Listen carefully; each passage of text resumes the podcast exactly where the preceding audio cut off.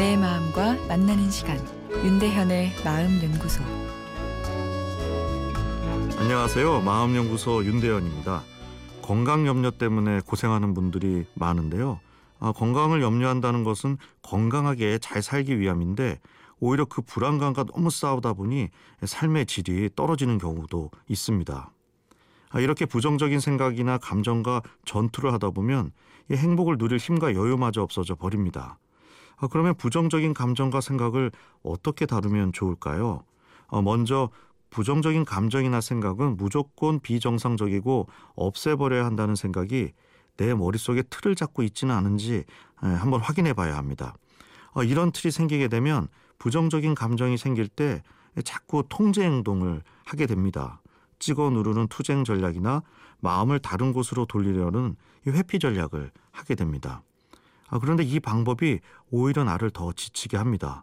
귀 한쪽으로는 우울한 내용의 라디오 프로그램을 듣고 다른 한쪽으로는 행복한 내용의 라디오를 듣는 형국이 되기 때문입니다. 우울 같은 부정적인 감정은 비정상적인 감정 상태가 아닌 정상 반응이다. 아, 이렇게 생각의 틀을 교정하는 것이 우선 필요합니다. 아, 실제로 인간의 평균적인 기본 상태가 약간 우울함이란 이야기도 있습니다. 예, 우울감은 시도 때도 없이 찾아오고 어, 별일이 없는 평화롭게 쉬고 있을 때도 찾아오기도 합니다. 어, 그런데 왜 우울감이 인간의 기본 감정일까요? 인생의 본질이 우울하고 그것을 내 감성이 느끼고 있기 때문입니다. 우리 뇌 안의 감성 시스템은 이 삶의 지혜가 농축되어 있기 때문에 인생에 젖어들어 있는 허무와 슬픔을 잘 알고 있습니다.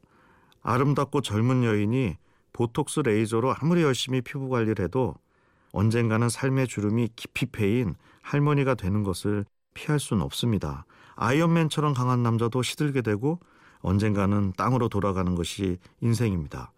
그렇기에 우리의 감성에는 촉촉한 우울의 감성이 기본적으로 깔려 있다는 거죠. 예, 마찬가지로 분노, 불안 같은 감정도 불편하고 과도하면 나를 힘들게 하지만 인생을 살다 보면 언제든 느낄 수 있는 자연스러운 감정 반응입니다. 그래서 긍정적인 감정만이 행복이다 같은 생각이 들이 나를 오히려 불행하게 만들 수도 있다는 겁니다. 부정적인 감정을 더 많이 느끼고 사는 것이 우리의 인생인지도 모르니까요.